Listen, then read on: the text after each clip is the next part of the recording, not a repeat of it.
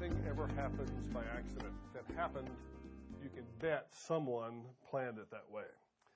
The events recorded in our passage tonight, 2 Samuel chapter 14, all the way through 2 Samuel chapter 15, verse 23, did not happen by accident. Several conspiracies all converged at once to make for a very difficult situation for King David. I should note here that man's conspiracies are powerless in the face of God's omnipotence. Any careful student of history will acknowledge that conspiracies have existed in just about every historical era. There have been political conspiracies, economic conspiracies, military conspiracies. And the individuals involved in these conspiracies often think that they're quite powerful, when in reality they are putty in God's hands. No conspiracy can act outside of the sovereignty of God. The bottom line, God should be feared, not the conspirators and not conspiracies.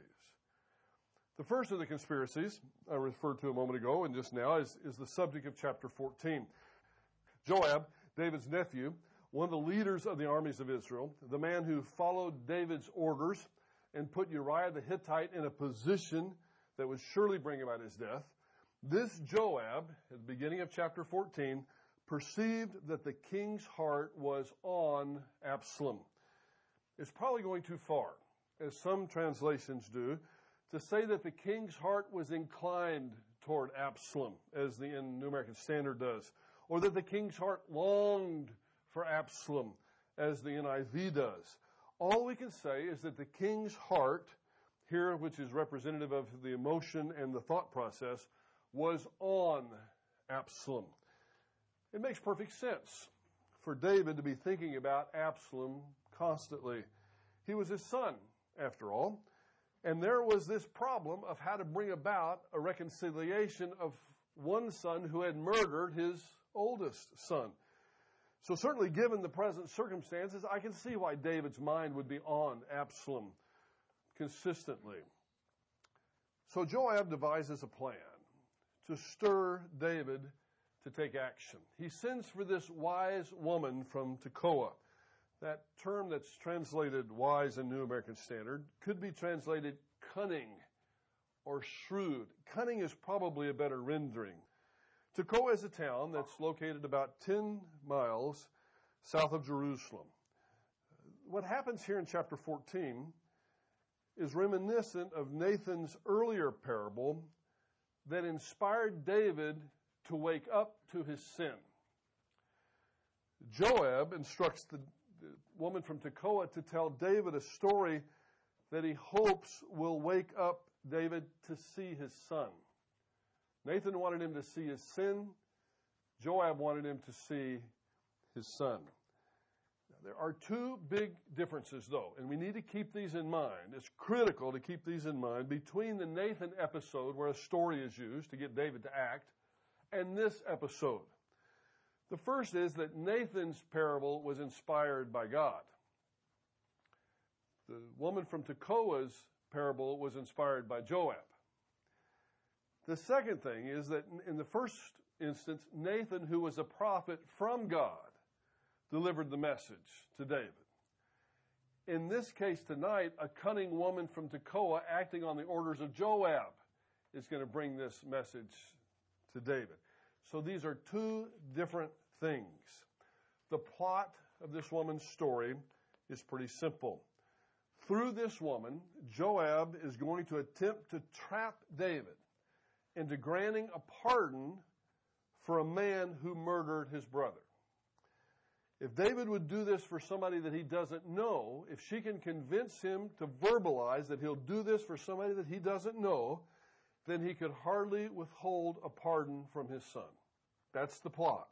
And here's how it is, here's how it works out. In verse 2 of chapter 14, so Joab sent to Tekoa and brought a wise woman or a, a cunning woman from there and said to her, please pretend to be a mourner and put on mourning garments now and do not anoint yourself with oil but be like a woman who has been mourning for the dead many days. Then go to the king and speak to him in this manner. So Joab put the words in her mouth. Again, let me remind you the difference between Nathan's parable and this one God put the words in Nathan's mouth. Joab puts the words in the woman from Tekoa's mouth. Now, when the woman of Tekoa spoke to the king, she fell on her face to the ground and prostrated herself and said, Help, O king. And the king said to her, What is your trouble? And she answered, Truly, I'm a widow, for my husband is dead. She's playing on David's compassion. And your maidservant had two sons. You don't see it in the English text, certainly not in the New American Standard, but the, the term that she's going to use of herself is going to change. From the beginning of the parable or the beginning of this story, it's actually a lie, it's not a parable. The beginning of this story to the end of the story. The first word that she uses for maidservant is of a humble female maidservant of the lowest order. Later on, after she hooks David, she's going to change the term to a servant, a female servant of a higher order to whom something is owed. But right now, she's coming groveling to David. I'm your maidservant. This is the one of the lowest order. Uh, your maidservant had two sons, but the two of them struggled together in the field, and there was no one to separate them. So one struck the other and killed him.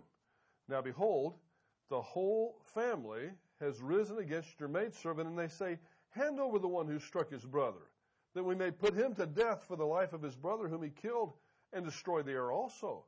Thus they will extinguish my coal which is left, so as to leave my husband neither name nor remnant on the face of the earth. Remember, there's no truth to her story. This is all made up by Joab. This woman's a great actress, and she's using what I would call an emotional appeals technique on a very passionate, should I say, very compassionate man. The phrase that she uses, extinguish my coal which is left, is idiomatic for something like this is the end of the family line. If you don't do something about this, king, it's going to be the end of the family line. The implication being, since she's already said she's a poor widow, that if this is the end of the line of her family, this is the end of the line for her too. I'm just a poor widow. I'm an innocent bystander. If this something's not done about this, I'm in big trouble. Because a widow in, in ancient Israel or the ancient Middle East, unless they had somebody take care of them, they were in big trouble. So if it's the end of the line, then then it's for the son, it's the end of the line for her too. Then in verses 8 through 17, then the king said to the woman, Go to your house, and I will give orders concerning you. And the woman of Tekoa said to the king, Oh, my lord the king, the iniquity is on me and my father's house, but the king and his throne are guiltless. Let me paraphrase. She's just saying, she's, she's hamming it up a little bit more. Actually, more than David probably should have fallen for. But she's just saying, whatever decision you make, I'm sure it's going to be the right one. If there's any fault here, it's going to be mine. It's not going to be yours. That's my paraphrase. Verse 10 So the king said, Whoever speaks to you, bring him to me, and he will not touch you anymore. So she's really hooking David in with this whole compassion thing. Then she said, Please let the king remember the Lord your God, so that the avenger of blood may not continue to, to destroy, lest they destroy my son. And he said, As the Lord lives, not one hair on your son shall fall to the ground. See, David's getting stronger and stronger as this goes on. She's playing him like a fiddle, like a violin. Then the woman said, Please let your maidservant speak a word to my lord the king. And he said, Speak. Remember, already, he'd already kind of told her to go. He would think about it. But she keeps on. So he says, Speak. And the woman said, why then have you planned such a thing against the people of God? For in speaking this word, the king is as one who is guilty, in that the king does not bring back his banished one. This is a gutsy woman. She got she hooked him, and then she said, almost like Nathan did, You're the man. But she has her own version of You're the man. Verse 14, For we shall surely die and are like water spilled on the ground, which cannot be gathered up again. Yet God does not take away life, but plans ways so that the banished one may not be cast out before him. Now, the reason I've come to speak this word to the Lord my King is because the people have made me afraid. So your maidservant said, Let me now speak to the king. Perhaps the king will perform the request of his maidservant. That's the other word. Now, now that she's hooked him, she's elevated herself to a little higher level. Someone that's owed something. She feels like she's got him on a technicality now. For the king will hear and deliver his maidservant from the hand of the man who would destroy both me and my son from the inheritance of God. Then your maidservant said, Please let the word of my Lord the king be comforting. As for the angel of God, so is my Lord the king to discern good and evil, and may the Lord your God be with you. Wonderful performance. Just great. Verse 14 is the key verse in this ruse. She says, in effect, in verse 14, life is short.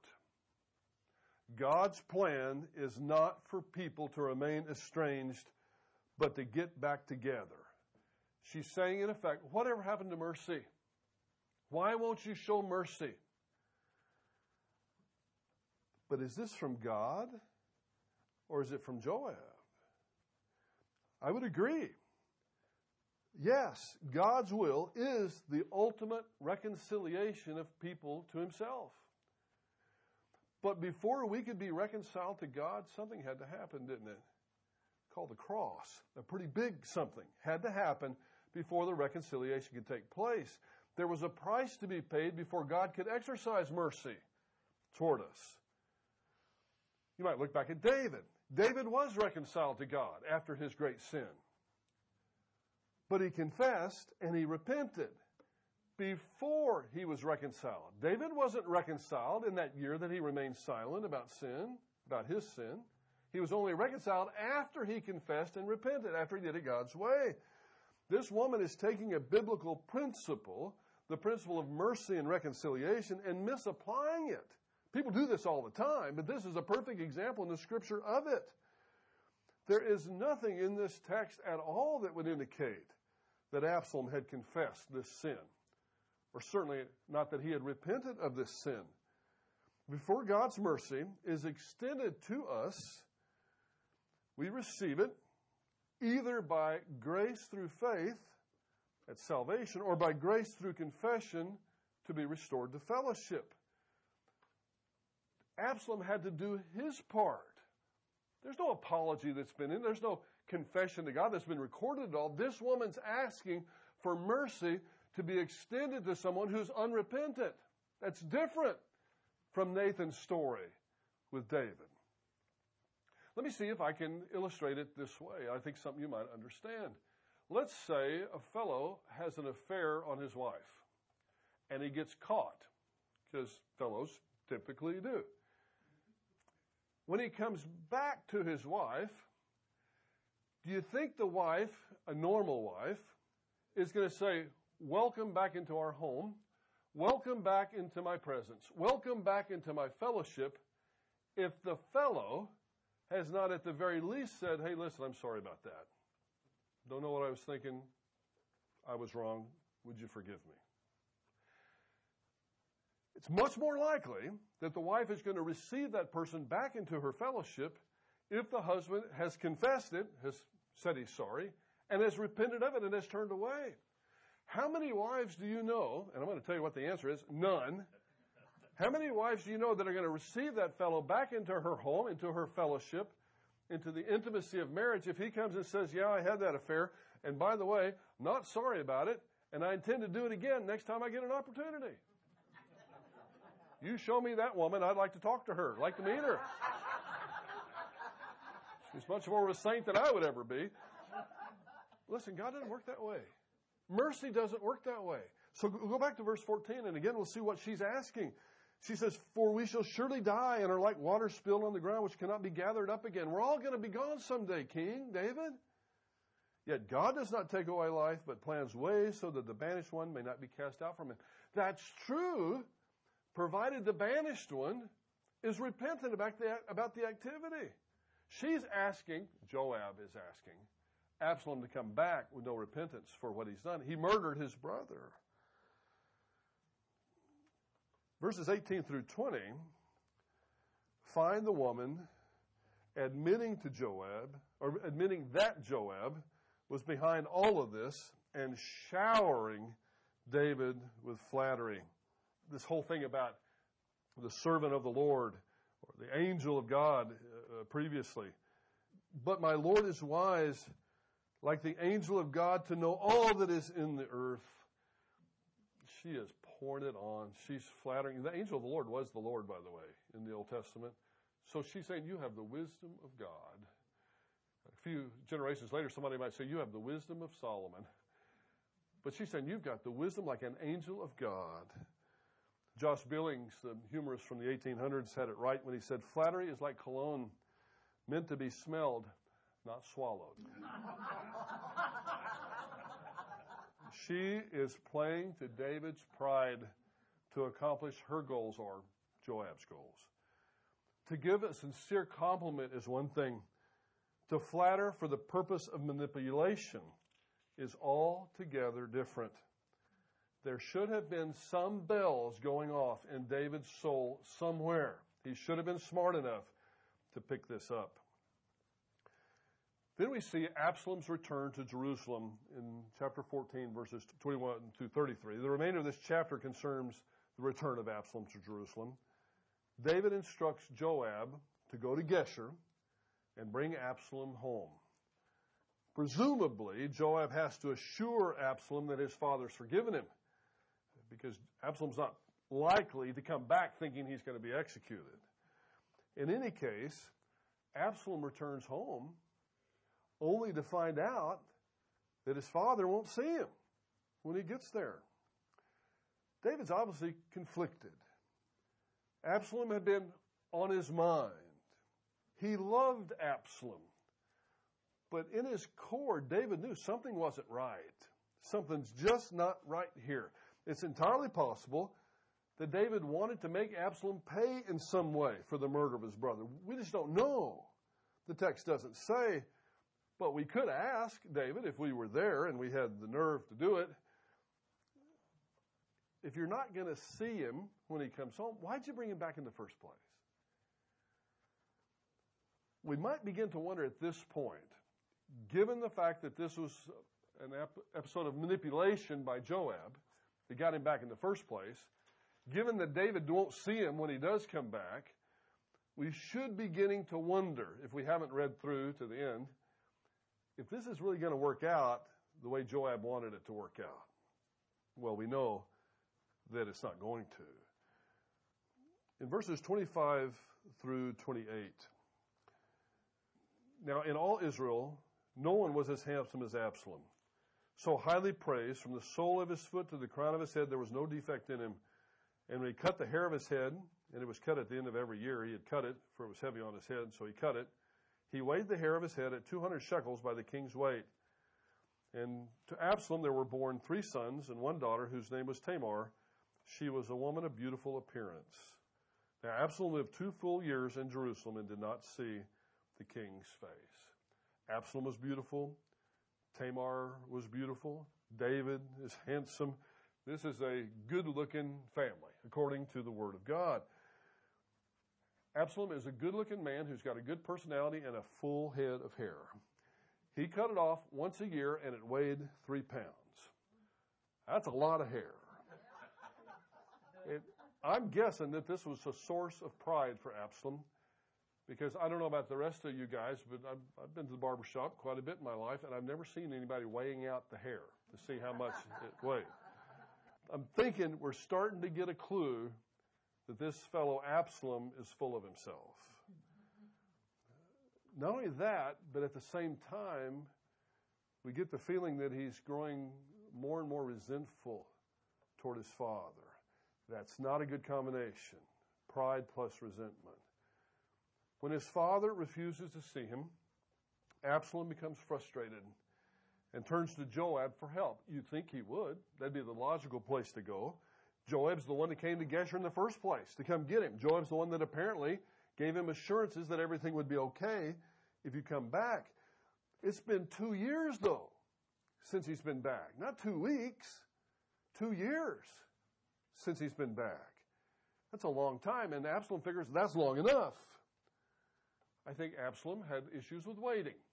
He had line issues. My wife tells me that I have line issues. Standing in line for, I don't like waiting in line at the movie. I sure don't like waiting in line at Papacito's Mexican restaurant, especially when they tell you it's going to be 20 minutes, ends up being an hour and a half, and I was hungry to begin with. I do have line issues. But if you think I have line issues, Absalom had line issues too. But his wait was more than an hour and a half. His wait was two years. And he can't handle this. But Joab has gotten the message apparently from David, and he won't see Absalom. Joab keeps going to Absalom, and Absalom keeps going to Joab rather, and asks him to intervene in this situation. But Joab's not going to do it. Joab has apparently got a message from David, I'm not seeing the guy. Don't set any meetings up. So he refuses to help. He's not even going to give Absalom an audience. So, Absalom, being Absalom, and we're starting, we said a minute ago, he's full of himself and he's prideful. He has a field of barley right next to Joab's field of barley. So he has his servants burn Joab's field to get Joab's attention. As I read that, I realized it's a good thing that Absalom was the king's son and that Absalom and Joab are cousins. They're related because he doesn't know who he's messing with, with Joab. Joab's the kind of fellow that's got a fairly hot temper. And if he wasn't the king's son, that would have been the end of Absalom.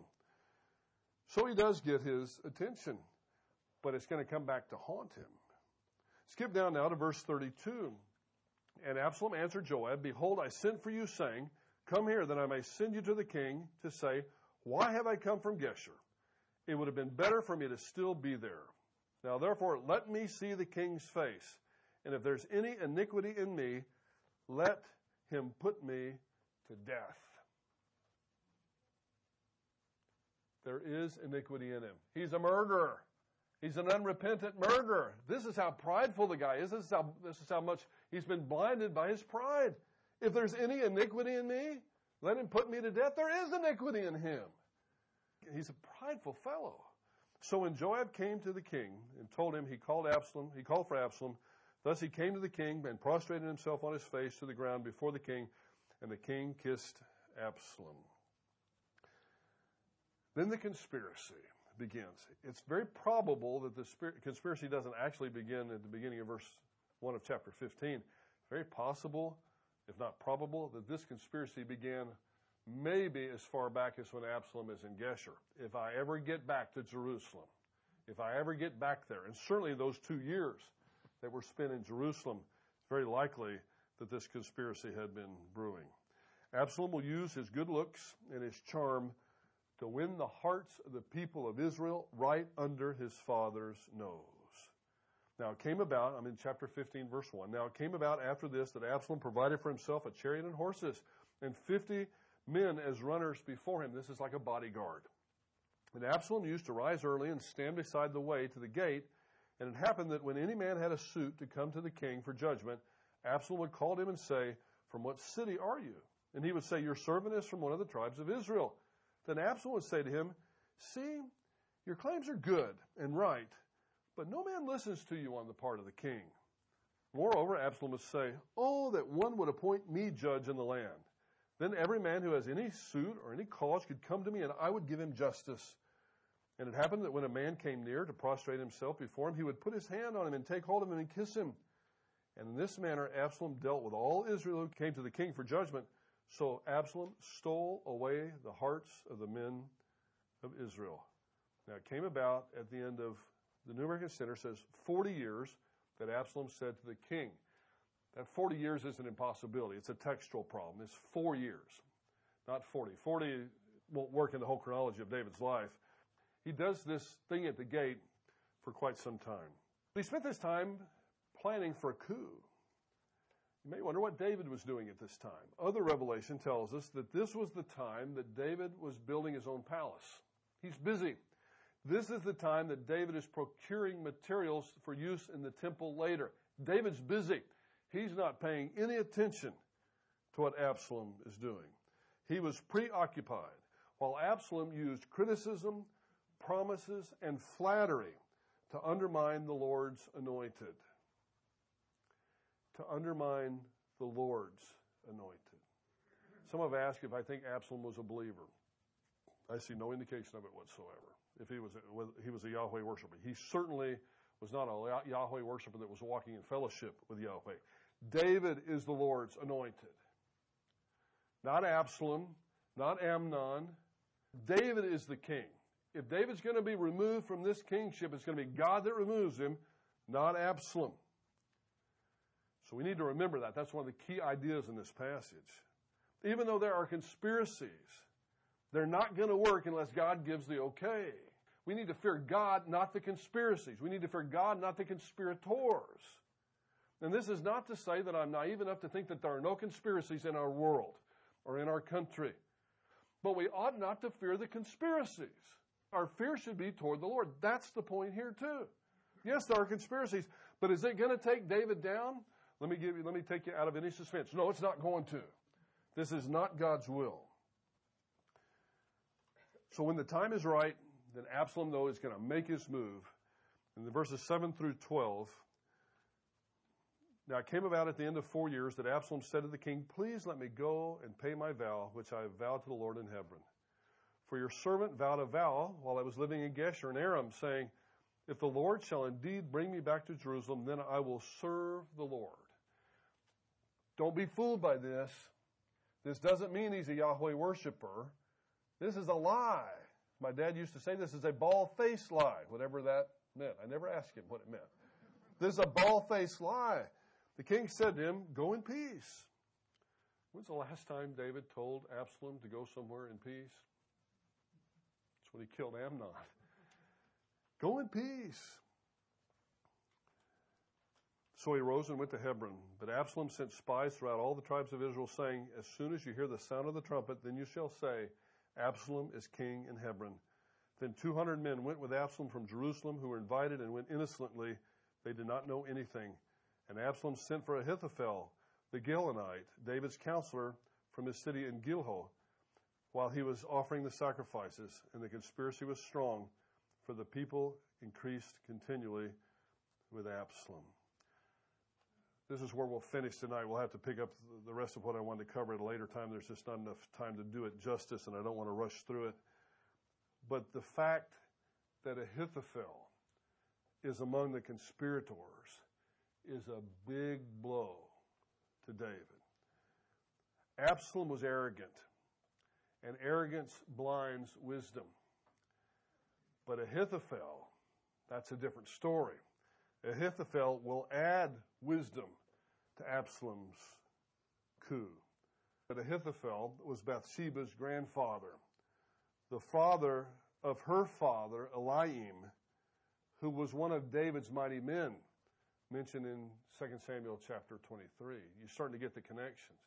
It wasn't just Uriah the Hittite that was one of David's mighty men, but Bathsheba's father was also one of David's mighty men. This betrayal of David and Uriah and Bathsheba really hit close to home. Hebron's not far from Jerusalem. That's going to be an important geographical point. It's only about 20 miles away to the south. It's where Abraham built an altar after he separated from Lot. It's where David was anointed king over Judah. It's where Absalom was born. Since it was so close, when David's going to find out that there is a conspiracy against him and Absalom's making a move on him, he knows he's got to move fast. Uh, those loyal to David will agree that he's got to move fast and they want to go with him. God's will decides who's going to be king and when they're going to be king over Israel. In the same way, in the same way, my friends, God's sovereignty and his providence rule the day in your life too. Now, you may not be the victim of a conspiracy that's trying to remove you from the kingship and take your life. But you may have conspiracies within, within the office. Somebody's trying to remove you from your position in the office. I've got to tell you, I don't care how strong the conspiracies are in the office, God is stronger. Your fear doesn't need to be of your coworkers who are trying to get you thrown off the job. You need to fear God. You need to respect God in the proper way. Go to Him for the answers, for the wisdom and how to handle it. There may be conspiracies within your own family. I know families that have these kind of issues. We need not fear the members of our own family. We need not fear the conspirators, even though they may be very full of themselves. God is the one who will take care of this. God's going to take care of David. Now, this is part of David's discipline. But the discipline is not going to include him losing the kingship.